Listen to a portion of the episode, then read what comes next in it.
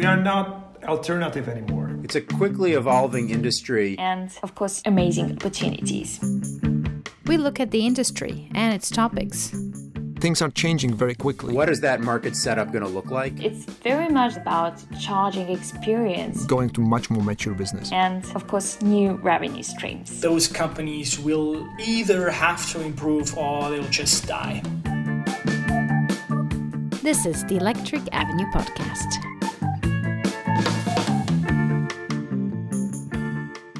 Hello, everyone, and welcome to Electric Avenue, podcast about the rapidly growing and evolving world of electric vehicle charging and what it means for you.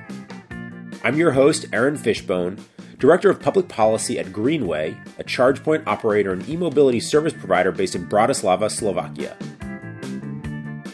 Look, I know it's been a while since our last episode, but this one has been all summer in the making.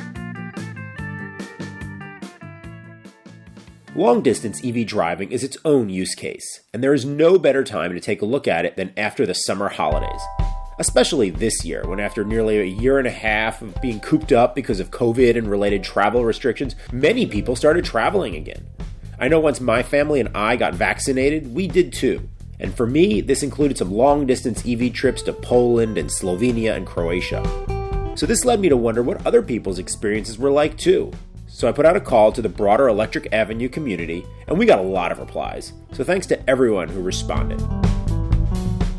Four stories have made it into this episode.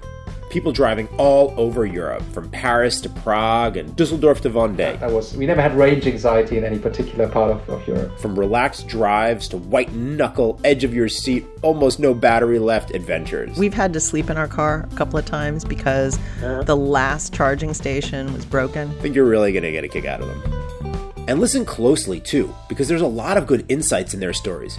Whether for industry insiders or people just testing the electric vehicle waters about what's working well and what needs to be improved in long-distance E V travel and the related charging experience. You'll even pick up a few good E V road trip hacks for your next journey. So with that, let's hit the road.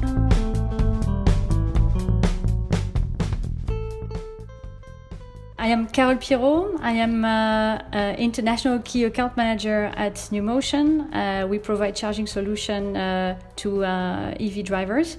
And I am driving an E V myself. And what electric vehicle do you drive? So I have a Hyundai Kona Electric uh, with a sixty-four kilowatt battery. Very nice. And so, please, tell me about the trip or trips you took over this summer. I drove uh, from Düsseldorf to uh, a city called Notre-Dame-de-Mont, which is in uh, Vendée, in France, so that's on the Atlantic coast. And there are so more than one thousand kilometers uh, between these uh, two cities. Wow. What kind of advanced planning did you do and how did you find it? Yeah, no, that's a good question because before leaving, I uh, I got, of course, a bit anxious. No, I thought, oh my God, one thousand kilometers with an E V, I hope everything goes right. So I had the, um, the need for planning. So uh, then I, I looked for some planning apps. So you have, yeah, a lot of them on, on the market. Um, I've also even bought another charging card uh, on top of the one I use, usually just in case, you know, so like a, a charging card for the really just the French charging infrastructure. And then I did a first, um, yeah, some tests, you know, and I um, I did the itinerary and looked where are the charge points on the way. But then I thought, actually, I don't really need to plan. I mean, I know I have to do anyway a stop in Belgium, in the middle, uh, between Düsseldorf and Paris. This is where I stop anyway when I drive with my E V from uh, from Düsseldorf to Paris, so I know it already. So this one, that was already a given that I would stop there. Then my mother is living in nearby Paris, so I thought, wow, okay, I'm just going to use her socket. And then between between Paris and Vendée, well, I knew that I wanted to visit my cousin, so I just looked... Are there charge points where he lives? And there were plenty of them. So I thought, well, actually, I don't really need to to plan the actual, uh, you know, the actual charge point. Where is it going to be exactly? I see there is just enough around his place. Now that I did this long trip, I realized that actually I didn't really have to plan anything because right now you already have enough charging infrastructure. That's interesting to hear. That I mean, it's great to hear as well, because we expect there's going to be a lot more people coming who need to have that realization. Tomorrow, I'm driving to Ljubljana, Slovenia, from Bratislava, Slovakia, with uh, Renault Zoe. Fortunately, I went to Zagreb two weeks ago, so I'm familiar with three quarters of the drive. I'm not so concerned. But the first time I did it, it was, you know, really like... how's it going to be? What will it be like? I know that emotional arc very, uh, very well, very recently. You said you got another than a card for public charging in France. What was that? Yeah, so usually I'm using the Shell We Charge uh, app and card, of course. Uh, which is uh, well, one of the biggest, uh, it's the biggest roaming network uh, in Europe. So you have uh, two hundred fifty thousand charge points you can access with this Shell We Charge card and app. But of course, there are always like uh, a few, what we call C P O, no? Charge points operators, who are not visible in this network. No? So they might be only visible, or like they maybe they not are not connected to any backend. Uh, you still see a lot of that actually, no? Which is amazing. And so you still need an R F I D card to stop and start the charging. Uh, and so for France, you have another operator, which is called ChargeMap. It's a really a community of uh, E V enthusiasts, I would say. So I, I took it as a, I would say as a plan B, like just in case I'm, you know, I'm stuck somewhere and my Shell We Charge card actually doesn't work. But eventually I didn't even use it. That's really interesting to hear. Yeah, because well, maybe one thing on, on this one, um, because I've been working on e-mobility for about ten years now, and uh, in the early time, I would say, it was very common that E V drivers have really several cards. And then at some point, uh, some entities were created, like Gireve in France or Hubject in Germany, who enable the roaming. And that has, of course, tremendously improved the situation. So now you don't actually need anymore to have five different cards uh, to access uh, the charging infrastructure. So that's real yeah. progress. No, that's a really good point you make. I mean, it's a different day than when we needed ten cards. Did you have any, um, let's say, concerns about the price you were going to pay at any of those locations? Well, I mean, at the moment, you know, I'm not so critical because I accept that the system is not perfectly working. This is a problem indeed that uh, when you start charging, you're not quite sure how much you're going to pay at the end of the charging session. So that can be a bit an anxiety, you know, like you're anxious, you're yeah. not sure how much you're going to pay at yeah. the end. In some cases, you pay per kilowatt hour. So you might have uh, charge points where you have to pay thirty cents per kilowatt hour, and others, especially the quick charger one, you might pay up to seventy-nine cents per kilowatt hour. So really big difference. And some you pay per kilowatt hour and others you pay per kilowatt hour and per minute. So that's really, I think, you know, in, in terms of planning your journey and so on, it's not so bad. You know, it's like I didn't feel that I really had to plan a lot before leaving. But I think if you want to plan your budget, that's much more complicated. The budget planning of the charging sessions uh, is more of a concern, I would say. And you see it's so different. I mean, you really see that it varies so much. Yeah, yeah, yeah. There is a great difference. Yeah. Isn't it your, your experience uh, on your side? Yes, it varies a lot, but uh, and I think not as much. Maybe other than Ionity, that's a separate one. But maybe, you know, in my experience in the region where I live and drive mostly, the range is not quite so great. Did you, you go on any local roads as well and recharge like off of main roads? Or was most of your driving done on, on main roads and highways? Um, I would say for these long distance trips, that, that was really uh, half-half. So on, when I was on the motorway, of course, uh, you know, I was using this uh, D C quick charger. Uh, but then, um, like I said, I did a stop at my cousin uh, in Western France, and we we charged in the urban place, you know, like in the city center. And the good thing is that uh, the, the the place in front of public charge points were, of course, reserved for electric vehicles. So actually, I managed to find a parking lot really very central in the city uh, and at the same time recharge, while if I had a conventional vehicle, maybe I would have really struggled to find a place to park. No? So that's a bit one of the advantages still, mm-hmm. that when you drive an E V, uh, you can find really good spots to park in the city center, uh, which are yeah just booked for you as an E V driver. Yeah, no, that is true. That's that's quite wonderful. You traveled through a few different countries. Did you see any differences between the countries that jumped out at you or in the experience that you had recharging or driving? Well, what I noticed is that in France, for example, there are a lot of cases where you have to pay not only per kilowatt hour, but also per minute.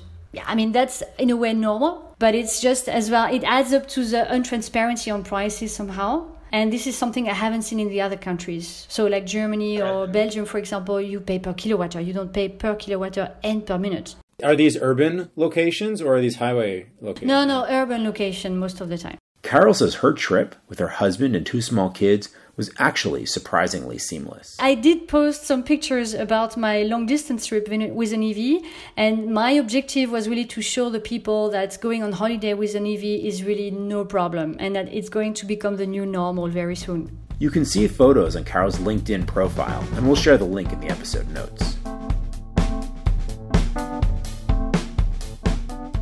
Even on their nearly two thousand kilometer round trip, Carole and her family had such a smooth journey, other than some concerns she had about prices.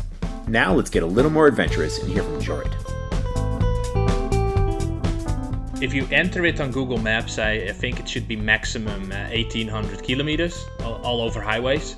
Uh, but my experience was having to to sometimes go uh, a little bit out of your way to find a charge station, or just simply also a, a place to stay the night. Mm-hmm. And what kind of a vehicle are you driving? Uh, it's a Hyundai Kona, a late two thousand nineteen model. This is Jorrit Burkhardt, sales director at a company in the Netherlands called Greenflux. He's based in Haarlem, the Netherlands, and traveled through the Netherlands, Germany, Poland, and into Lithuania. This was your first time doing this drive in an electric vehicle, correct?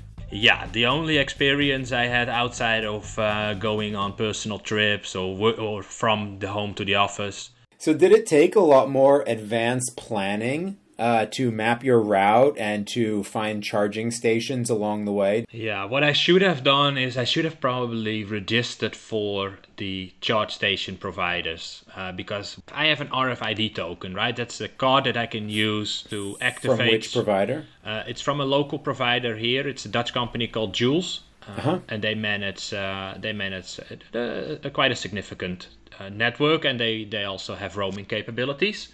Uh, but those worked only in the Netherlands and in Germany. So entering Poland and then uh, also covering the last bit of the trip in Lithuania, I had to charge the, the car using the mobile app, registering myself as a user, and I had to do that with three different providers actually, because of the of the presence in Poland and Lithuania of different brands. It's just limited compared to, to Germany and Netherlands at the moment.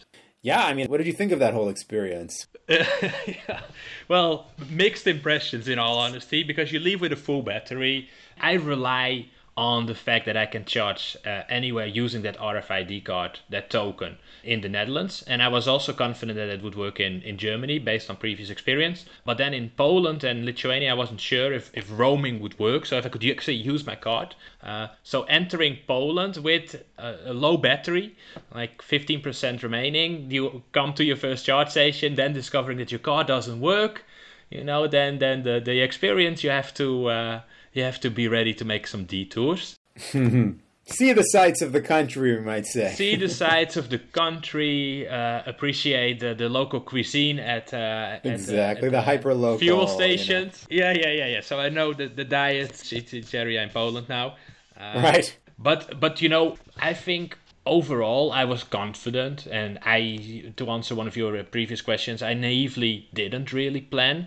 So as a result, my, my journey back went way more efficient than it went on the way there. So I would recommend every other E V driver, if you're undertaking a new journey, put some checkpoints in, right? Uh, for example, we didn't book a hotel for the first night. I thought, let's see how far we get.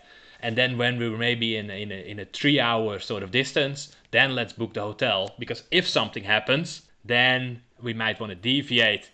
You know where you need to get to or how far you can get. Exactly, exactly. And then uh, I would advise other E V drivers, maybe maybe pick one or two options. Have them open in your browser and know, okay, if it's going well, I'm going there. If it's going a little less well, I'm going there. So to avoid some stress that, uh, or, or, or the stress of my wife, right? Uh, yeah, exactly, which becomes your stress, frankly, yeah, and your dog's as well. When you are looking for hotels, are you looking to see if they have charging capabilities as an amenity? Yeah, so on the way back I did that. You have third-party providers, I won't name the, name the brands. That way you can select a filter. Uh, so that's cool. That's really cool to see, actually, that that already exists. There is a very limited amount of uh, hotels who maybe advertise that, but we found one on the way back. On the way there, we had to go so far away from the uh, the highway that we actually had to manage the charging ahead of going off the highway. So yeah, another advice is plan that and save yourself uh, having to drive after dark, even whilst you're in the summer. Oh, God. Did you have any experiences where you got to a station and you didn't know exactly what to do? Well, this this experience I already gained in the last five months, right? The, the months prior. We had only one really tricky situation where we actually left the hotel after the first night, had to look, with one hundred kilometers left, had to look. We saw that close to the highway, so luckily it was on our route.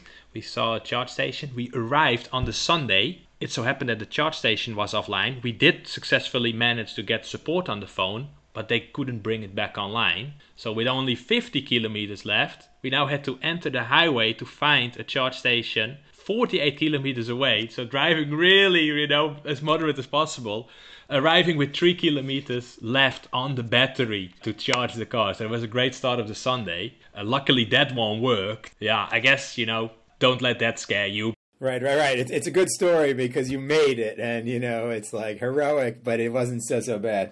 It might have a different flavor if, it ha- if that last station hadn't worked as well. But I'm glad to hear it did. We maybe wouldn't have done this interview. I would have, you know. Touche, touche. You've already mentioned a bit you traveled through different countries and actually it was quite different. Um, anything else that really jumped out to you as differences? I mean, you've been through uh, through Netherlands, Germany, Poland, also Lithuania. You haven't mentioned Lithuania yet. Are there differences you saw in the different countries uh, regarding, you know, charging infrastructure, the experience, or really anything related to your trip? Yeah, yeah, you can you can definitely see the the difference. Uh, for example, in the Netherlands and in Germany, the dedicated sites where clearly someone invested in uh, in the charging uh, industry has made an effort to put an infrastructure up. You'll also have more facilities around. Whereas in Poland, it felt to me, not in a negative or a, a positive manner, just completely neutral, that it was added on, right? Oh, let's also put a charger in the In, in the ground. And then uh, with, with the Greenway uh, company, they have strategically thought about it because they were at retail prices. And, and so you could actually extend your stay by also doing some shopping. I thought that was really creative. And you'll probably see that more and more as the business uh, will evolve, as the industry will evolve. Uh, but in Lithuania, for example, was nice that you could use a charger and then not getting charged any parking fees. If you are crossing Lithuania, there is a charger on the border where you can charge for free. I thought it was pretty cool because then uh, uh, it's probably to give some uh, some extra attention to the infra- infrastructure there. Do you, how do you know it's there? I, we found it again using maps. We didn't know it was free. Otherwise, in Lithuania, I've seen the statistics, so it's still the the country with actually the lowest occupancy of charges in the European Union. But what was cool in Lithuania that relatives that we were looking, they were really excited to see us coming in an electric vehicle, almost couldn't believe that we were making that journey. It's like, what, what? So that the, the, the feedback that we got was, uh, in the Netherlands is more common, right? People people drive all sorts of manufactured cars, uh, E V manufactured cars. But in Lithuania, I haven't uh, I haven't seen a lot of uh, E Vs, and that was that was quite a cool uh, cool experience. Yeah, I agree. That's why I'm so excited to hear your story on you know and have it featured on our podcast. What was the most, let's say, special or interesting, coolest spot you recharged the whole way? I thought it was pretty cool in Vilnius. I just happened to have a barber meeting. I found a spot in the middle of the center of Vilnius where I could then park my car for free, have it charged whilst getting uh, a haircut. I don't know if that's cool, right? But uh, it was certainly uh, nice because I selected the barbershop on the basis of there being a charge station on the premise. And that, it was really right there on the premises? It was fifty meters across the street, yeah. Perfect. And that is a great example of how people go to charge where they're going to spend their time. Our listeners can't see, but you have a sweet haircut, Jorrit. So uh, it looks like it was a good stop on both ends. Didn't grow back anymore. That's the problem. It's still summer, you know. Wow, that was quite an adventure. I mean, that story had it all. Not sure if we're going to be able to top that one, or are we? Now we head to Paris to pick up a Nissan Leaf and a few new friends. My name is Ada Shen, and my husband Emmanuel and I um, have a Leaf two, Nissan Leaf two, and we live in Paris. You know, this was the summer after everyone was like, okay, we're done feeling confined and we really want to go somewhere. And um, we said, great, let's go to Prague. So we went from Paris to Prague and back again. You know, obviously, you're starting in France, you go through Belgium, you go through Luxembourg, you go through Germany, and then you hit Czech Republic in seven days, which is quite a lot um, when you consider that that's, you know, two thousand kilometers round trip. Um, not a small amount in a gas car, but really kind of an epic distance for us in our Nissan Leaf. And we did it. Mostly we did a lot of camping, and that was the objective. We wanted to do a lot of camping and sort of enjoy ourselves as we took on the challenge of going to Prague. Did you have to do any advanced planning to map out your routes and your where you thought you might need to recharge more than maybe you would have had to do if you were driving a combustion engine vehicle? Oh, um, for sure. You know, we're very familiar um, with traveling to Bordeaux, to Brittany, to the south of France with our electric car. So we were feeling confident. Haha. Um, and we were feeling confident about being able to, you know, take that experience and apply it heading heading east instead. So, but in terms of advanced planning, so we already, you know, we, we use ChargeMap. And so with the ChargeMap uh, card, you have a lot of, of interoperability with the various networks. And it also shows you kind of where there are charging stations. It gives you a sense of the status of those charging stations, if machines are available or broken or reliable, et cetera. And and other than that, we knew where Prague was. So we didn't have a lot of we didn't have a lot of detail in between.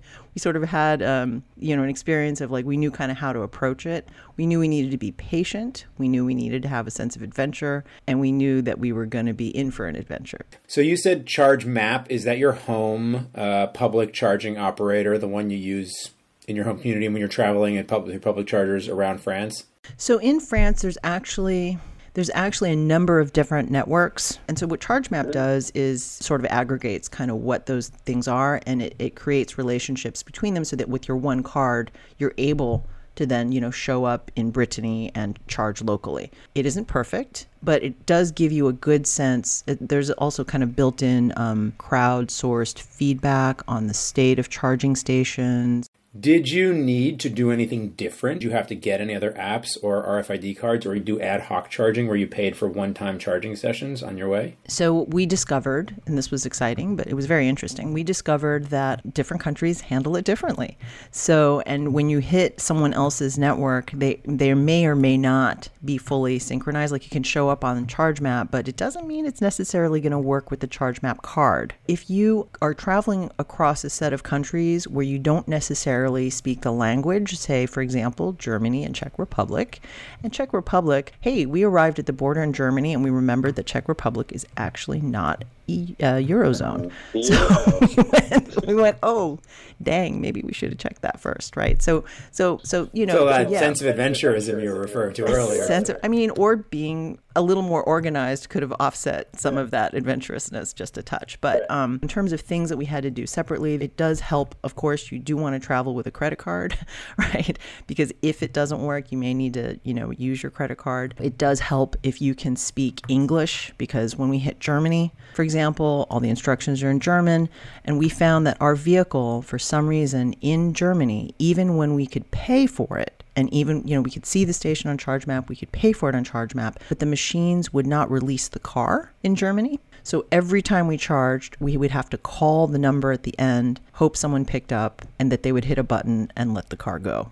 Now, the good news is, is Germany has tons of fast charging. That's amazing. They've got tons and tons of charging. And then the other thing is we realized that if you're camping, there's a special kind of camping electrical hookup, little plug, that most of the time when you're camping with a, you know, the pitch is, your camping pitch, you can get one that has an electrical plug hookup, right? Mm-hmm. And and especially in Germany, everyone camps with R Vs. It's really more glamping than it is actually camping with a tent. But that's perfect as long as you have that device. So that was our big our big life-changing investment, was when we were going through Germany, realizing that we needed to have this plug, finding the plug in Germany and stopping and buying it. And that's what gave us the courage to press on into Czech Republic. Smart. Look, you learned along the way.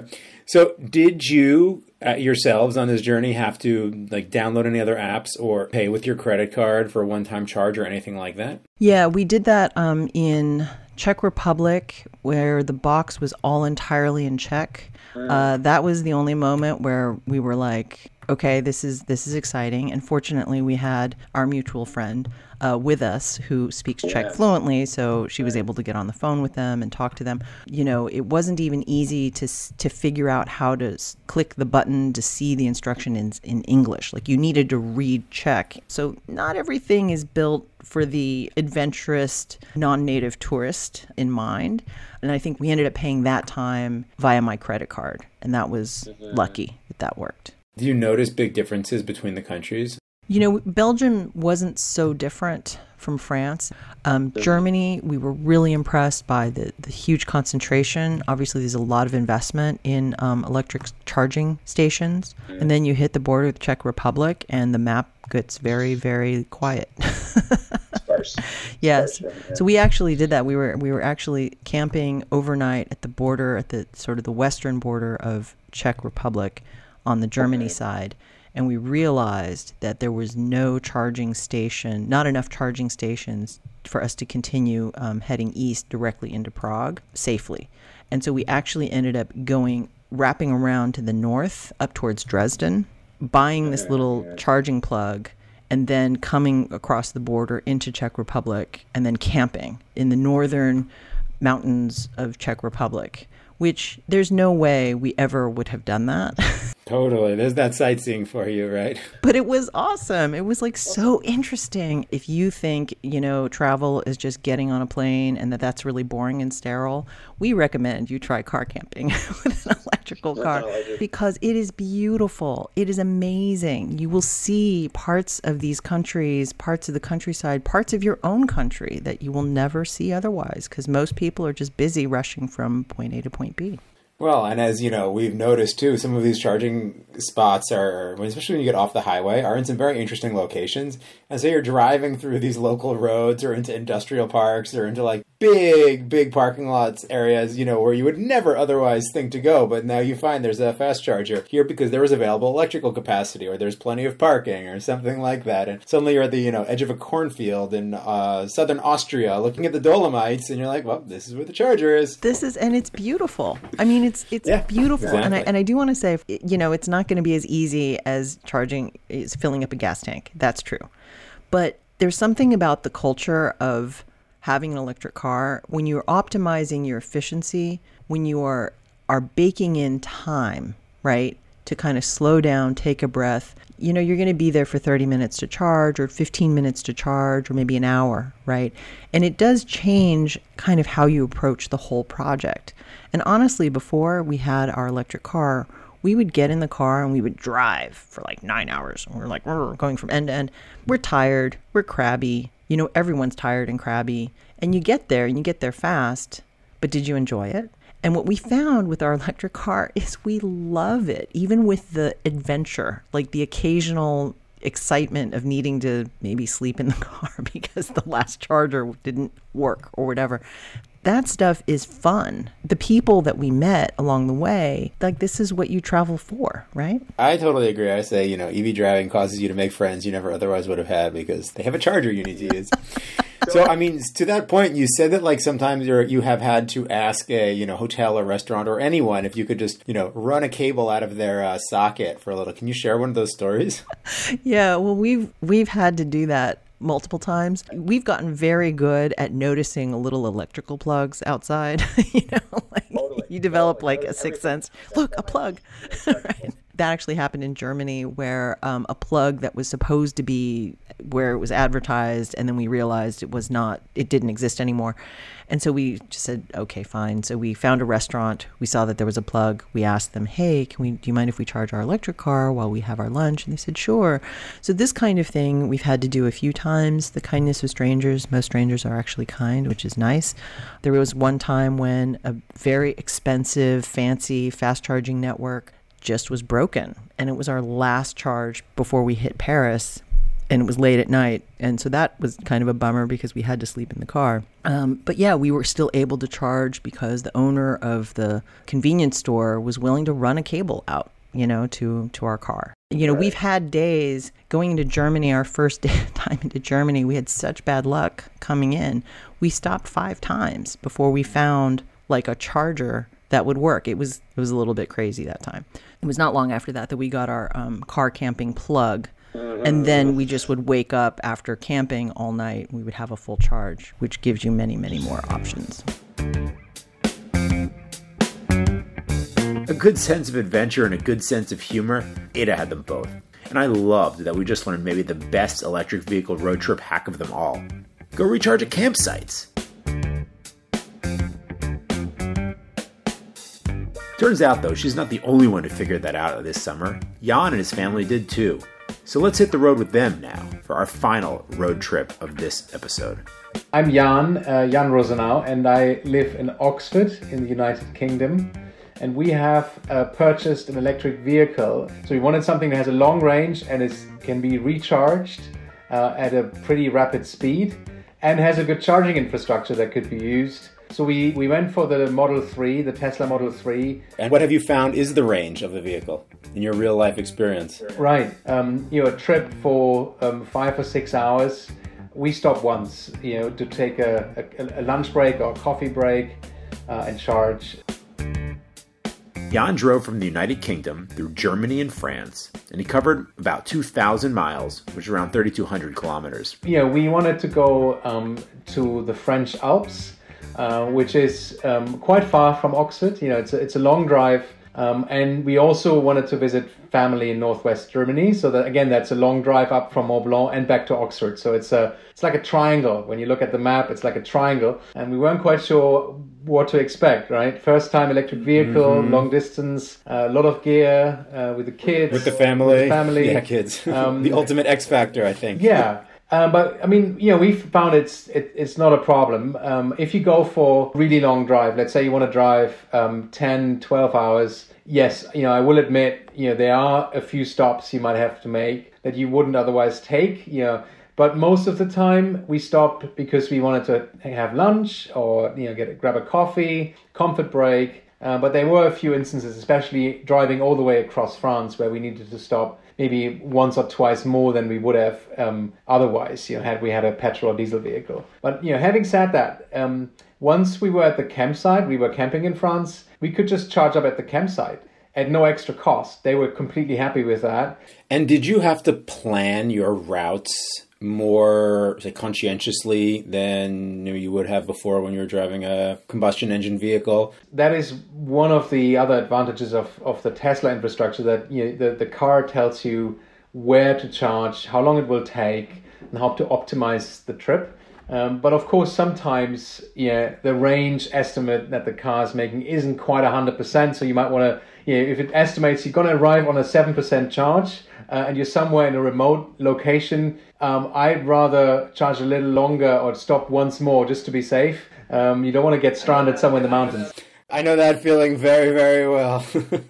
Right, right. So you do it. I think a little bit more planning is is, is required, uh, and also when you know we stayed in a hotel um, overnight on the way back, and it just makes sense to look for a hotel where you can charge up, so you just don't have to deal with anything in the morning. You know, it's fully charged, uh, and a lot of hotels now have um, the option, and you can even on some of the booking websites you can say, "I want an E V charger," and then you can reserve it, um, so you have a parking slot spot and you can charge up. Did you drive primarily on major roads, or did you go off onto local roads at any point and have to charge in some, you know, really outlier destination? Yeah, there we have. Um, yeah, especially once you're sort of um, half an hour away from the motorway, you know, there's sort of slow local chargers, right? Um, you know, maybe twenty kilowatts at the most. They were in most places actually had somewhere public charger, and we we you know, we sometimes used them because we were going for a walk or we were gonna explore the city, and we were hanging out there anyway. And uh, you know, if you park the car up and there's a, there's a charge point, you may as well plug in. So not even a Tesla charger, just a regular. Just a, just a regular. I mean, what I would say is that um, because each system is different, uh, and sometimes you know, it, it takes you a few minutes to work out, yeah, how do I get the thing in there, you know, how do I actually open up the box? I need to yeah. download an app, I need to enter my credit card details. So that's, that's of course still a bit of a hassle um, because every service provider has a slightly different system. But once you work it out um, and you have an account and you know how to do it, then it's super quick. Yeah, yeah, yeah. I mean, for, I guess, those of us who are not Tesla drivers, that's quite a common experience. Yeah, maybe even even more so. Did, so you had to do that as well. You had to identify which the provider was, the E M P operating that, that charger at some, some community somewhere, download their app, maybe register or not in order to authenticate and activate and begin the session? Yeah, that's right. That's just like any anybody else, I, I suppose. Uh, we found that a lot of the Tesla, what they call destination chargers, which are um, at a lower capacity and you know, not fast, super fast chargers, They're often in hotels and they're only for guests. Um, so that was a bit disappointing, you know, when you kind of look at the map, oh, there's lots of Tesla destination chargers, but they often were um, just for the guests of a hotel, let's say in the underground car park. So we, you know, we, we couldn't use those. Um, otherwise, I suppose it'll be easier because you just plug in and it automatically, you know, takes the money off your account. Um, no, we just used the local infrastructure that um, that we found, and, and you know, it, it was fine. It was just fine. Having had both of these experiences, when you look at what it will take to make, you know, electric vehicle driving and therefore recharging much more common and popular, do you do you have any lessons learned or any suggestions for how to do so? Yeah, I mean, ideally, right, it would be like um, plug just plugging in um, without having to do anything. Um, yeah, I don't know to what extent that's possible, but that would be the ideal, you know, that you don't have to do anything. Yeah, I, I think that probably would be. What was the most interesting place you charged at? Um, I mean, charging at the campsite um, was pretty cool, you know, because we uh, we were sleeping in the tent and the car was charging up, and um, you know, the next day we could drive where we wanted to drive. Um, so, but in, the, in terms of the public charging infrastructure, uh, I think the best charge point that we found um, was Uh, a dedicated E V, what do you call it, charging station. Yeah, it was, it, it was, you had a Tesla supercharger, you had also Ionic or one of the other big um, fast chargers, rapid chargers, and a few um, slow chargers as well. And you got a, had a restaurant that was catering, especially, I think, for the needs of the kind of E V crowd. Um, so, and, and it was still expanding. Um, so that, that was a really nice place, you know, to, to go because... Where was this? Uh, this was in Hilden, in Düs- near Düsseldorf, in West Germany, and yeah. they we had talked to the, the restaurant owner, and they were saying that, you know, they they have to build a completely new building because they can't cater for all the guests. There's a huge demand, um, and you know, the nice thing is that usually when you get out of the car at the petrol station, you can smell the petrol, right? It's everywhere, um, and the fumes from the cars. And that place was just a beautiful wooden construction, fresh air, you know, nice restaurant where you could grab a, a pizza or something. Um, and it's quiet, you know, you don't hear any any engine noise, you don't smell any petrol or diesel fume. It gave us a flavor of, you know, what might happen if suddenly it's not like... Um, you know, one percent of all the cars on the road being an E V, but um, twenty percent, thirty percent, you know, you will get places like that. Altogether, Jan and his family drove for about thirty hours over the course of a five-week trip. It was quite a long time on the road. Did he see any differences in terms of E V preparedness between the countries that they drove through? Certainly, France had a really decent charging infrastructure. A little bit more scarce, the charging perhaps in Belgium, um, a little bit more difficult to find decent charge points. But no, I mean, it's, it wasn't really a problem in any of those countries um, to recharge. It's fairly dense already, I think. You know, it's, it's not ideal. There's still lots lots of work to be done. Um, but it, it, it was never, we never felt, oh, you know, we can't drive to this particular region and then it's gonna, not going to be charging, we got to charge up first. We never felt that that was, we never had range anxiety in any particular part of, of Europe. Those were four wonderful electric vehicle adventure stories. So it seems that with, or even without, some advanced planning, long distance electric vehicle driving, even with families, sports gears, and everything else you might need for the summer, is very possible. And while the charging experience isn't always the seamless or the same in each country, I mean, that's also part of the adventure, seeing what's different out there. And yes, we as an industry do need to keep working on this, and we are. So, in fact, one important initiative that we at Greenway are working on, along with our colleagues in the Polish Alternative Fuels Association and the Slovak Electric Vehicle Association, is called the Central and Eastern European Green Transport Initiative, an effort to bring together the champions of e-mobility in our region to speak with a common voice and help make this transition a success. We'll be holding a summit in Łódź, Poland, October sixth to eighth as part of the Congress for New Mobility, and invite you to join us there. So if you're interested, just shoot me an email. Come in an electric vehicle and try out the networks in Poland, just like Jurek did. Before we close, there's one more important milestone I want to recognize. Greenway's tenth birthday. That's right, Greenway, the company I work for and which supports this podcast, co-founded by our occasional co-host and number one guest, Peter Boddick himself, is celebrating ten years as a pioneer in e-mobility and as an independent company in this industry, which is no small feat in this business, dominated as it is by utilities and larger energy companies.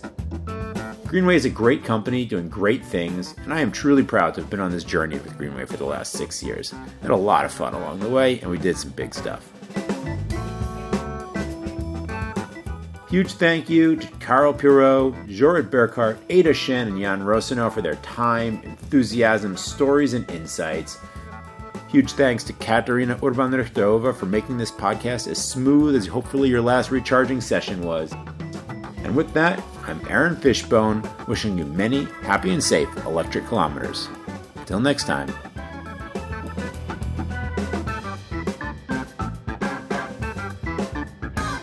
We were in the south of France, and the charging machine would not let go of the car, would not release. It was a Saturday, it was a weekend, and they literally had to... It was a long story, but there's a, a, a thing to reset the power. It's a special kind of key. He had to go find a construction guy for the city who had the thing for the key, and they had to turn off the power to the sector so that they could release the car and then turn it back on again, which on a Saturday in France, I just, if you know France, that's... It's a miracle we ever well, got out of there. If you have a good sense of adventure and a good sense of humor, it is helpful. Yeah, it's very helpful.